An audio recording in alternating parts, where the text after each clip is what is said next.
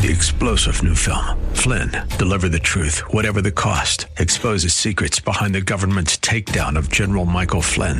Flynn knew what the intel world had been up to. He ordered the first audit of the use of contractors. This set off alarm bells. He told the truth. He was the most dangerous person for Donald Trump to hire. They had to get rid of Flynn. Flynn, deliver the truth, whatever the cost. Available now. Watch it today. Go to salemnow.com. Salemnow.com. The views and opinions expressed by Rob Black and his guests are not necessarily those of KDOW or its management, owners, or advertisers and should not be construed as legal tax or investment advice. Always consult with the appropriate advisor before making any investment or financial planning decision. Insightful, informative, irreverent. We're ready. 1220 KDOW presents Rob Black and Your Money. Your source for breaking news, market updates, and successful investment strategies for the 21st century. Sounds like a great program. Getting you to retirement in today's market. So let's get on with the show. Taxes, family finance, insurance, the economy, technology, media, and entertainment. Rob is talking about it with you at 800 516 1220. So call in, we'll chat and uh, have some fun. Now to start your day with the latest news and market commentary. Here's Rob Black on the Bay Area's business leader, 1220 KDOW.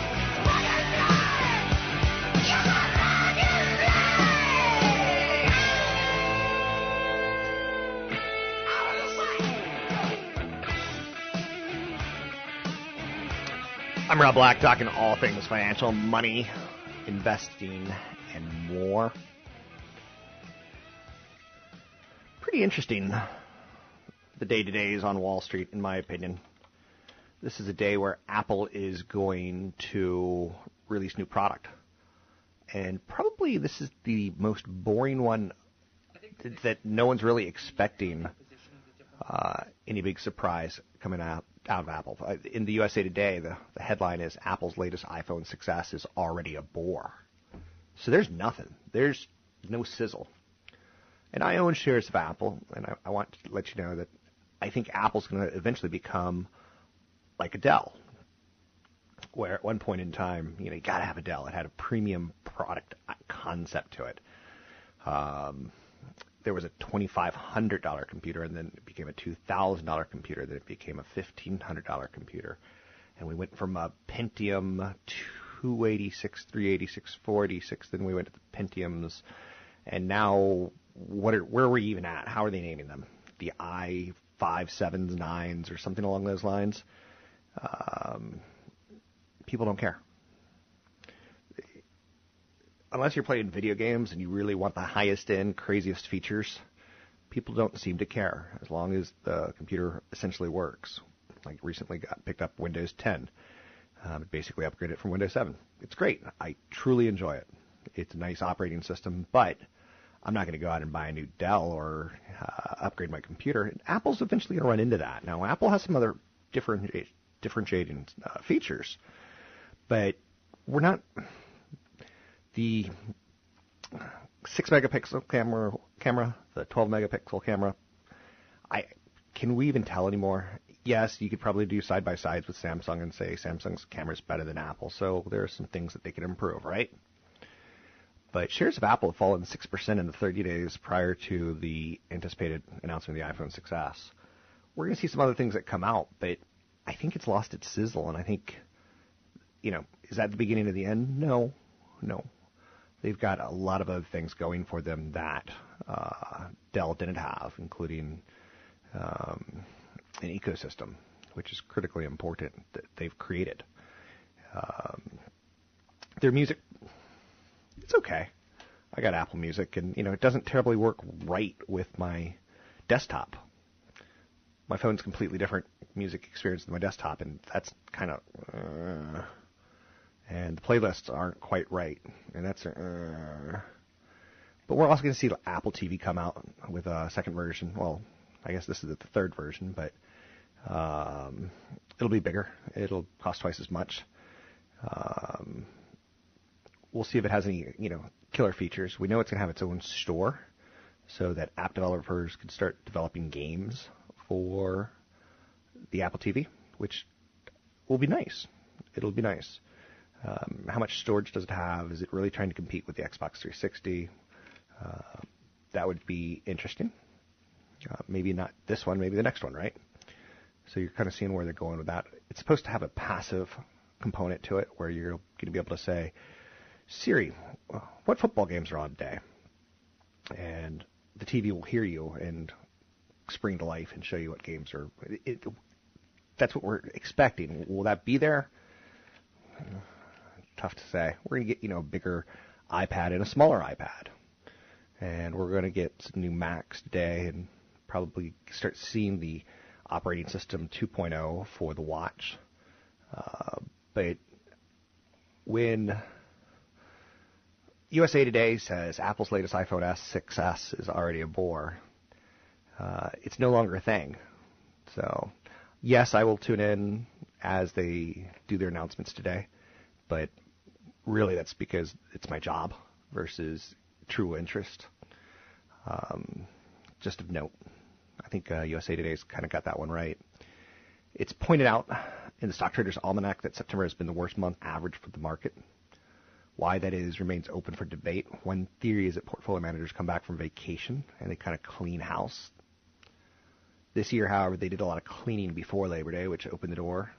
It seemed for a nice rally after Labor Day, which occurred uh, later in the year, this year.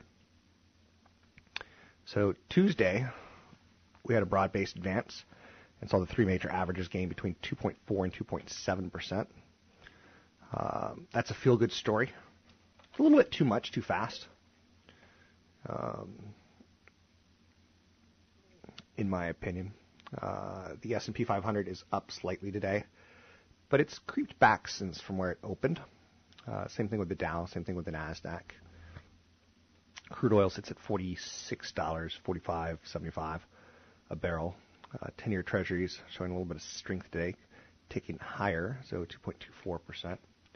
So people are generally feeling pretty good with the economy. But back to the markets.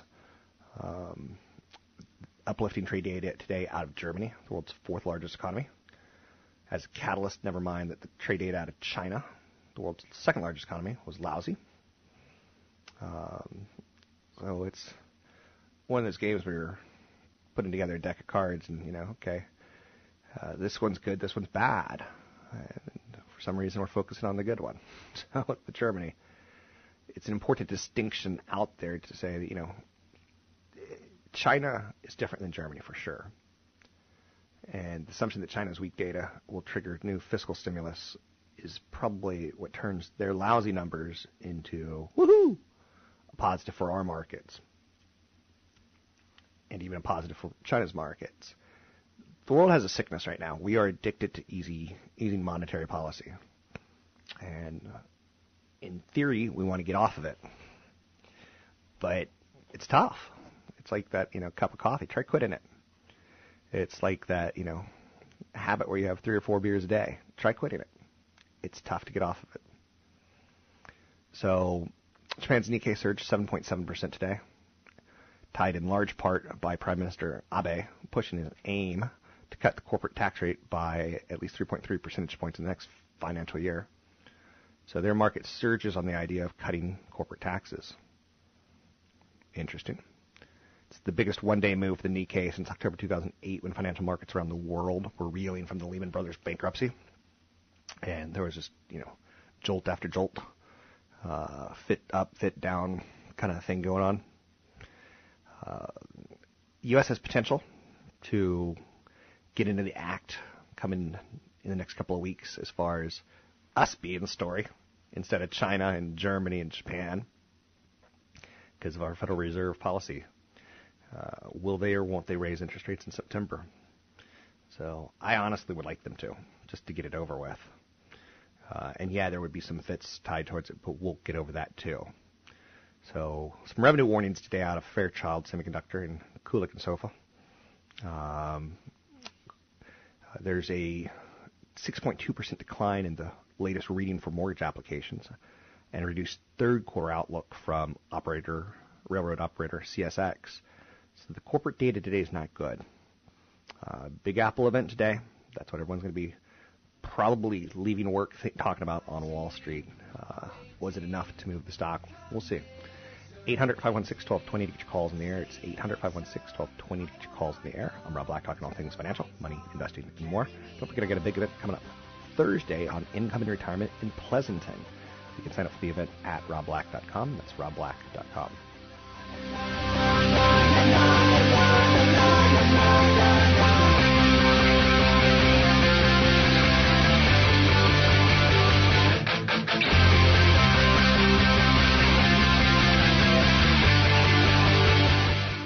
I'm Rob Black, talking all things financial, money, investing, more. Thanks for listening to the show.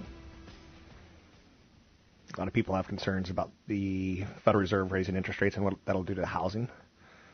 Uh, keep in mind that the Federal Reserve has kept interest rates at a low, low, low cost of money for a long time, which has helped the consumer balance sheet get back into shape. A lot of corporate balance sheets as well. It's been largely successful. And I think the steady improvement in the housing market should persist for another year, maybe two uh, supported by favorable demographics, constrained supply of new homes. Um, and the mortgage market should be okay when the Federal Reserve does raise interest rates. Uh, you'll see the long end not move too much. Expectations is for it to creep up to about 4.3% at the end of 2016. Let's bring on CFP Chad Burton. Joining me now, CFP Chad Burton here to answer one of the biggest questions that everyone has. How much money do I need for retirement? Or maybe how much do I need? Maybe not even money. How much do I need for retirement? Chad? Well, if you can, if you can tell me exactly how much you're going to spend, Okay. uh, exactly how long you're going to live, I can tell you the exact number. Oh, oh, by the way, also, Rob, you have to exactly tell me what your risk tolerance is and how you're going to invest. What is There's risk so many variables here. Risk tolerance is your ability to deal with volatility without making massive mistakes. So the more aggressive you are, the more long-term rewards you can get if you don't sell when there's corrections. For example, you know, small caps and, and emerging markets, long-term rates of return have been very stellar, but you're talking about periods of 20 to 35% declines for emerging markets that can happen, followed by periods of 60% gains. So you can get rewarded over the long run if you can stomach it in the near term. So there's some people that get into retirement and they go through this process of working, working, working, feeding this portfolio, focusing on a number that they need to retire, and then once they retire, they can't handle, they can't if if the market's in correction mode, they can't even function. They can't go play golf and forget about it. They're they're nervous, they're losing sleep at night, wondering how long their money's going to last, wondering what their withdrawal strategy is, and they end up investing in you know 10-year treasuries and and CDs and things like that.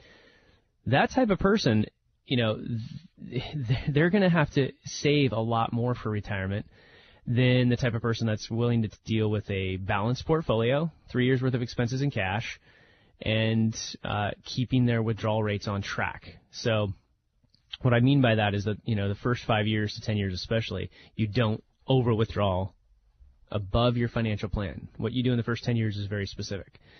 So, what you can do is as long as you've said, okay, this is how much I need to live, and based on where your accounts are, because a person that has 100% of their assets, Rob, in 401ks or IRAs that has not been taxed yet, they need more money than a person that has a little bit of 401k, Roth, and taxable accounts. That person is more tax diversified. They'll pay less taxes in retirement. So it's a hard question to answer because it depends on where you've saved your money. Do you own real estate? Do you own 401ks? Do you own Roths? All those types of things. It's somewhere between, for conservative people, you can take everything you're going to spend, including taxes, and divide it by you know, either 2% or somewhere between 2 and 4%, depending on how aggressive you're going to be. So it's probably more than you think, and it's based on taxes, risk tolerance, and how long you're going to live. Quick question though. I often say on radio you're going to need at least a million dollars to pay you forty thousand dollars of income in retirement, and that's going to get taxed probably, uh, depending on how you saved it, Roth IRA or what have you. Um, do you use that basic idea, or am I kind of misleading people a bit? Or help me help me talk It- through this. So what you're talking about is the 4% draw rate Yep. that was developed in the 90s. Um, and in the 1990s, you have to look at what interest rates were doing, which were on bonds were paying about 6%, and dividend yields were closer to 3%. uh, where both of those numbers are cut in half now. So there has been growth in the share prices of stocks, but the current income has been lower. So assuming that you can stick with that draw rate in the next 10 to 15 years without running into some difficulties and living into age 100, it's under challenge, Rob. It's absolutely under challenge in the old traditional way of retirement planning um, which is you know balanced portfolio, draw four percent a year, increase it with three percent inflation each year, and you'll be okay till you're 95. Um, well, yeah, if inflation remains at zero, then, and that'll allow us to deal with three percent bond rates, but we're going to go through a transition period, so. Um, I think the, the, the safer number is definitely 3%, and on top of the 3%, that has to include things like long-term care insurance or plans to be able to pay for nursing home costs because if you live till 75, 60% chance you're going into a nursing home. That's not in your financial plan more than likely. So Fair I enough. think that 4% draw rate is a little aggressive. Okay. Thanks very much. That's CFP Chad Burton. You can find him at newfocusfinancial.com. What I got out of that is it's different for all people. So where you live is going to make a huge uh, issue, but you also have to have a budget, and it's kind of not science as much as it is an art form of pulling that money out correctly. And some years are going to be easier than others. You can find CFP Chad Burton at newfocusfinancial.com. That's what he does. He's a financial planner. That's newfocusfinancial.com. And I'm Rob Black, talking all things financial, money, investing, and more. You can meet myself and CFP Chad Burton at an event Thursday night, tomorrow night in Pleasanton, tied towards income and retirement. How to set up a portfolio that works for you in good economies and bad economies, in up markets and in down markets. Um, so tomorrow night in Pleasanton, you can sign up for the event, 6:30 to 9 o'clock. Sign up at robblack.com. That's robblack.com. Markets are struggling a bit today, uh, barely moving. Uh, the Dow's up six, the SP 500's up one, the Nasdaq up three. Today's a big day for Apple. They've got their release of the new phones, um, new iMac, iPads, iMac. They got some product coming. Uh, television probably probably an operating system 2.0 for the watch. Uh, start giving some developers some time to start thinking about what the next watch is going to look like and what it can and can't do. So Apple shares a little bit lower today. There was headlines in the USA Today that was like Apple's new watch boring. So uh, not good, right? It it is a lot like the semiconductors, uh, Intel in, in the 80s and the 90s, where we went from 386s to 486s to uh, 286 to 386, 486 Pentiums, and Pentium 1, Pentium 2, Pentium 3, Pentium 4, and the, the material changes were pretty huge. And then we kind of just got bored in the last five to ten years. I haven't been reading about uh, new Intel semiconductors, even though they're good and even though they're better, it just it, it's kind of lost a little bit of its sex appeal. Apple now has to continue to build out its uh, ecosystem to support the iPhone. Um, so another phone is coming. So we'll find out what that is later today. Uh, I'm Rob Black, talking all things financial. Don't forget you can sign up for the event Thursday evening at in Pleasanton. You can sign up for the event at robblack.com. That's robblack.com.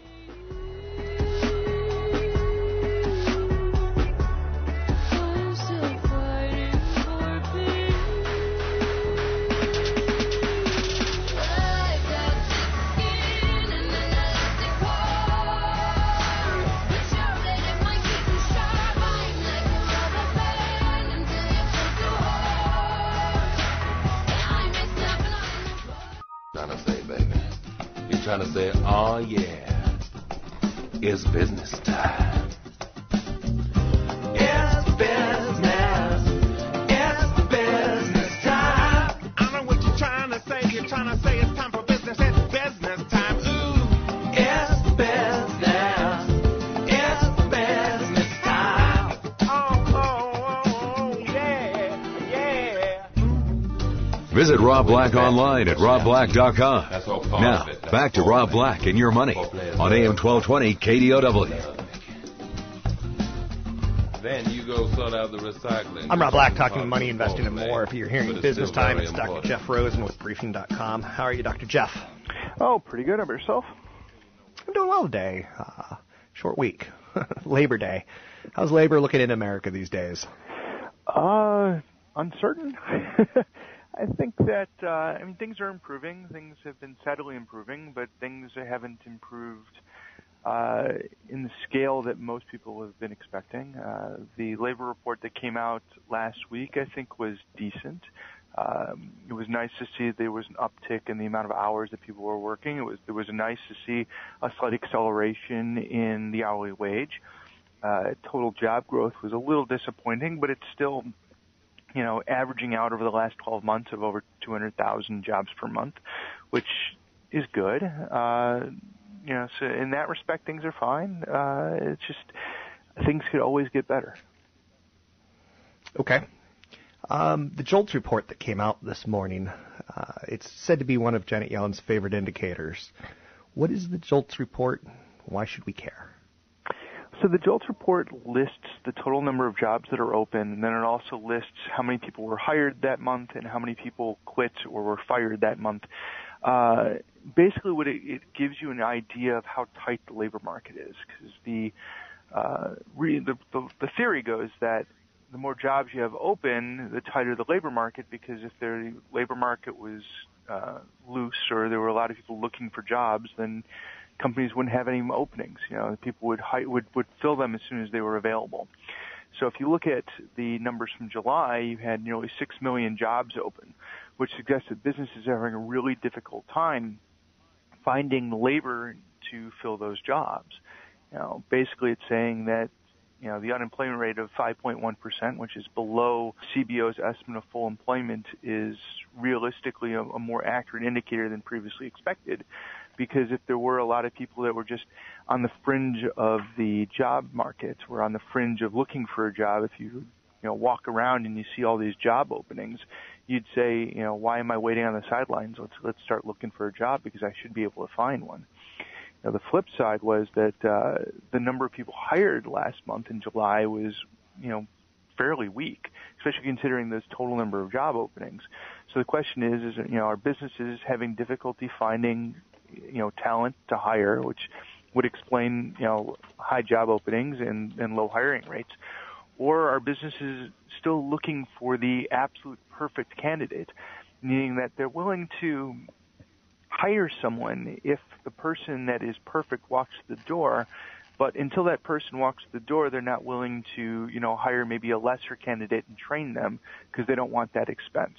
And if that's the case, then the labor market still is, you know, kind of weak. You know, it's not as strong as that number suggests, and uh, it makes things more difficult.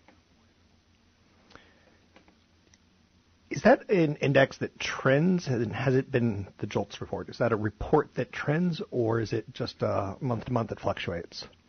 It fluctuates a little bit. I mean, we, we've seen the, the volatility isn't nearly as big as you know, like claims data, for example, you can see, you know, big spikes one week and, and a big, uh, you know, move you know, against it and the, the next week. It, it's more stable than that. And I mean, the, the only problem with it is that the report really has been only going around since uh, I want to say two, late 2000, early 2001. So there's not much data on previous recessions and the responses.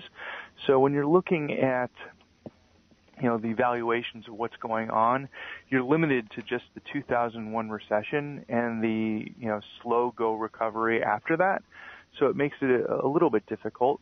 Uh, prior to the BLS creating the JOLTS data, you, you, know, you had a little bit more, you know, unusual data points to, to do the same thing. People would look at help wanted ads, for example, in newspapers and count them up and see how many help wanted ads and create an index based on that. You know, the problem with that today is that no one uses the newspaper anymore to find, uh, you know, jobs. The, so the help wanted indexes are, are pretty useless. Uh, you're seeing some newer stuff come on with, you know, online job markets to see how many jobs are being posted online to see if that creates a better idea.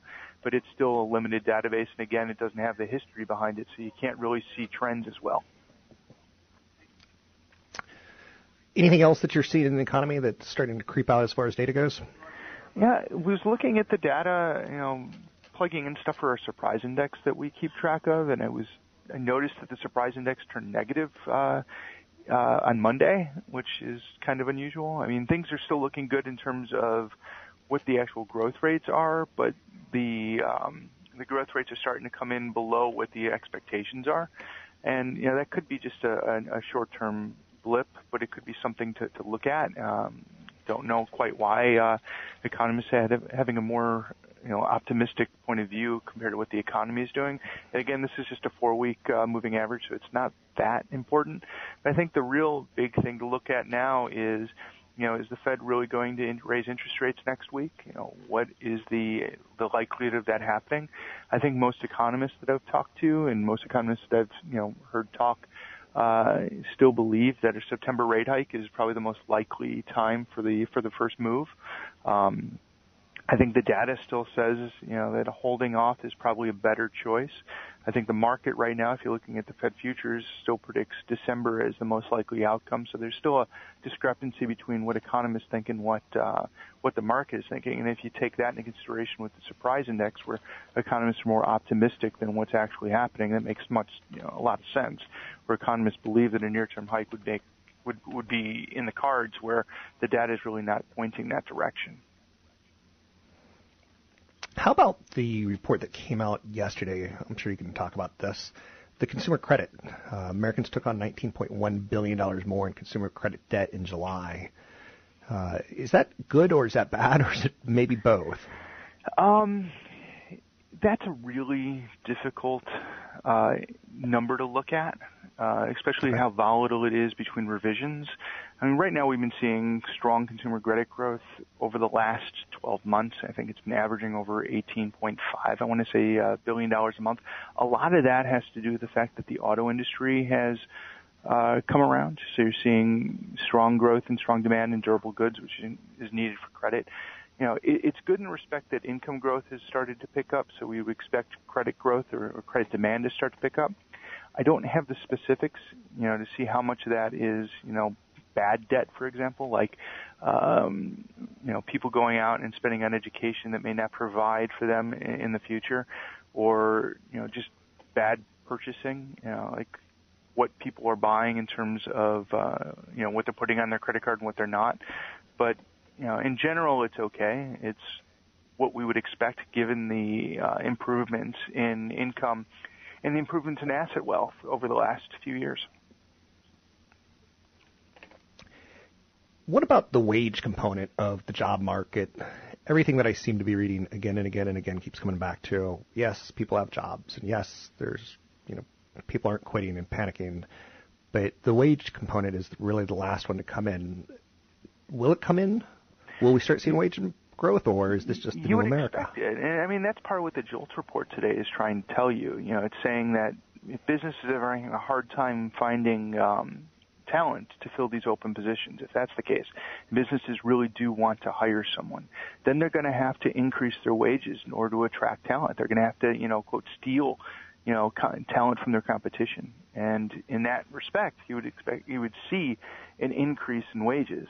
So far, you know, we've been moving to an unemployment rate that's at the full employment level or below the full employment level, and we're seeing lots of jobs open. But there's no competition for for employment. The wage growth has been very stagnant. You know, we've been only seeing about two percent uh, growth year over year, which you know the Fed is expecting two percent inflation would be zero. You know, real growth in income, which is which is bad. You know, we want to see you know four percent nominal uh, income growth or three percent nominal income growth, so that you have some real spending gains. And right now, that's not happening, and and there's a lot of concerns of why that's not happening speaking with Dr. Jeff Rosen, chief economist at briefing.com.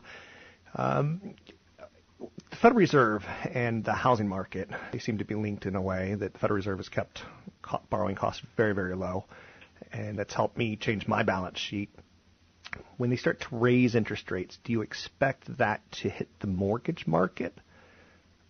How yeah, soon? There was a, a Fed paper that came out uh, I want to say a few months ago from the New York Fed that was looking at the interest rate sensitivity on um, home buying, and basically what they concluded was that small incremental changes in the mortgage rate doesn't have much of an effect on uh, buying homes. Their response more was that the down payment has a bigger uh, effect on purchases.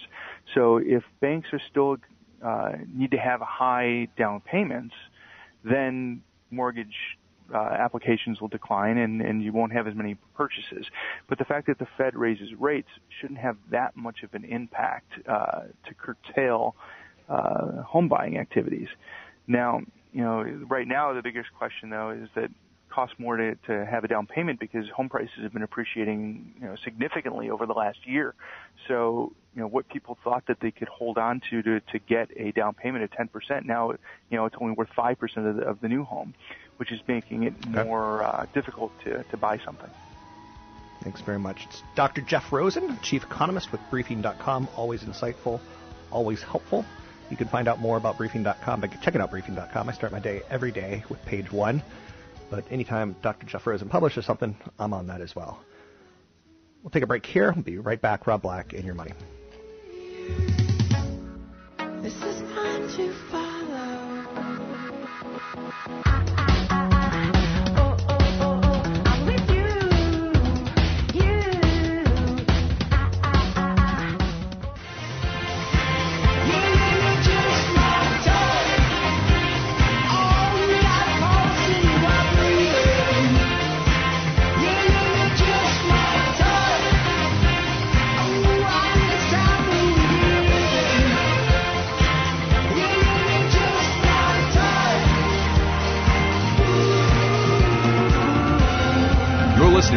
Black and Your Money on AM 1220 KDOW, an iHeart radio station.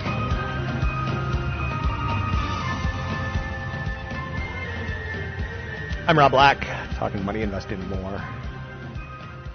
This is a show about getting into retirement. Make no mistakes about it. We do hit some headline news. We do say, hey, Asia stocks were higher today because things aren't good in China.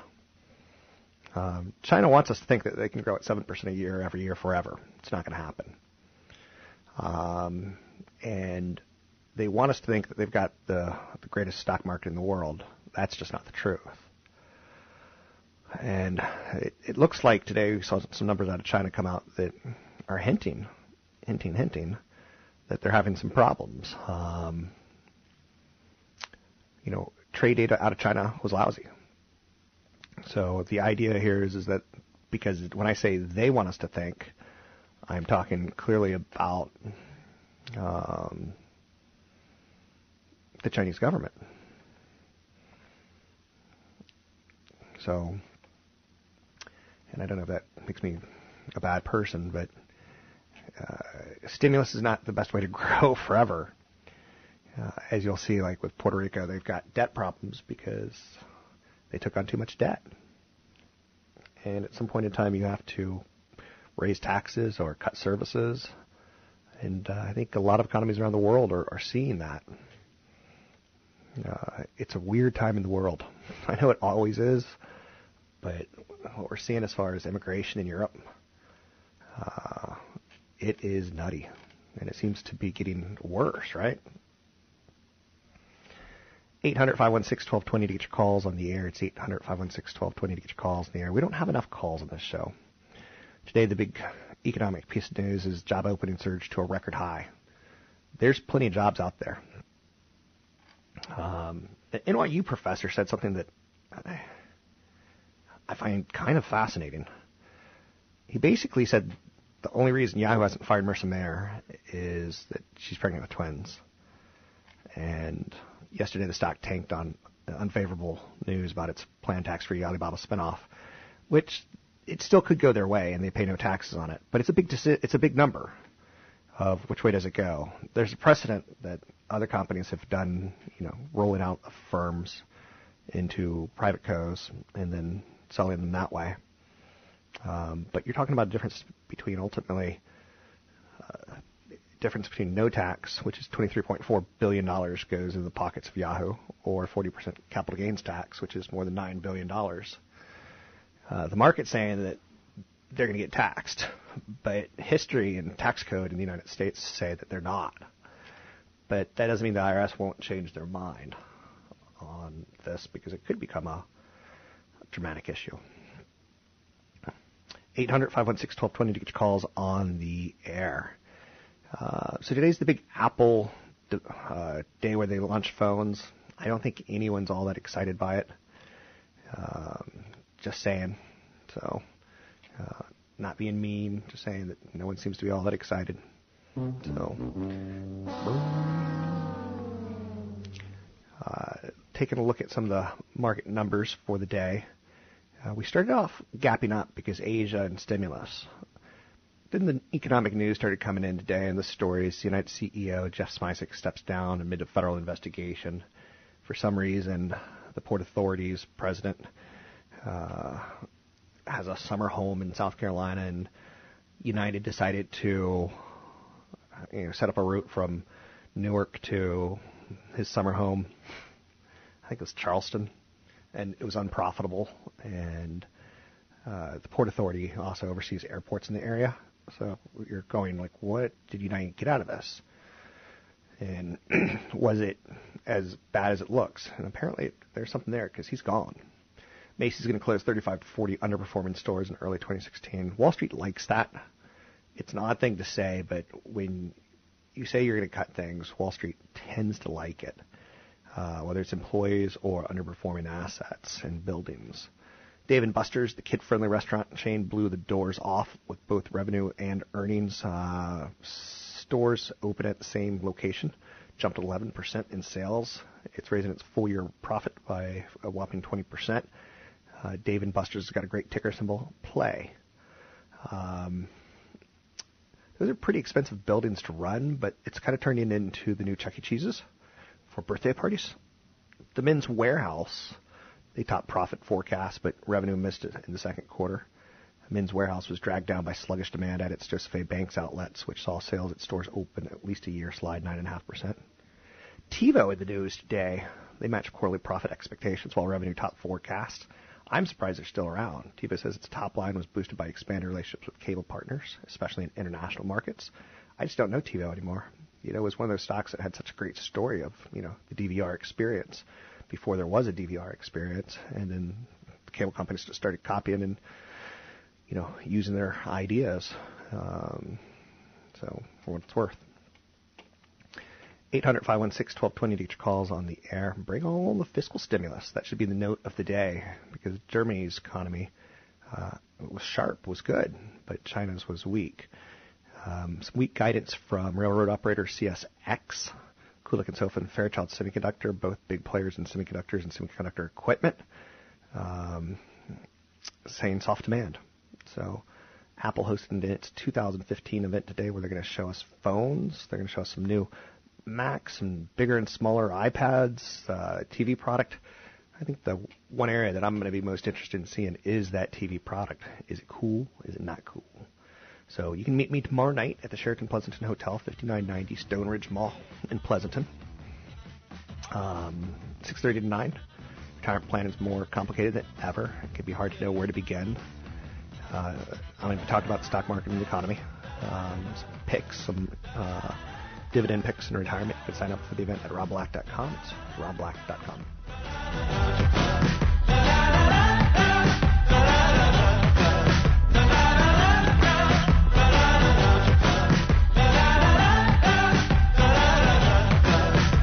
views and opinions expressed by Rob Black and his guests are not necessarily those of the Wall Street Business Network, this station, its management, owners, or advertisers, and should not be construed as legal, tax, or investment advice. Always consult with the appropriate advisor before making any investment or financial planning decision.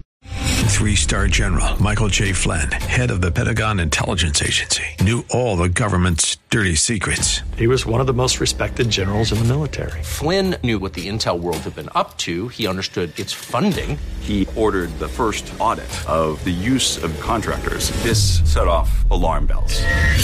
The explosive new documentary, Flynn, Deliver the Truth, Whatever the Cost, uncovers the facts behind this scandal. Flynn told the truth. He was the most dangerous person for Donald Trump to hire. I find out the worst enemy that I'm going to face in my life is right here in America. They took my assessment and they wanted me to change it. And I was like, I'm not changing it. They had to get rid of Flynn. With in depth interviews, archival footage, and never before seen personal records of the man behind the headlines. I just felt like I was drowning. Flynn, deliver the truth, whatever the cost. Available now. Watch it today. Go to salemnow.com. Salemnow.com.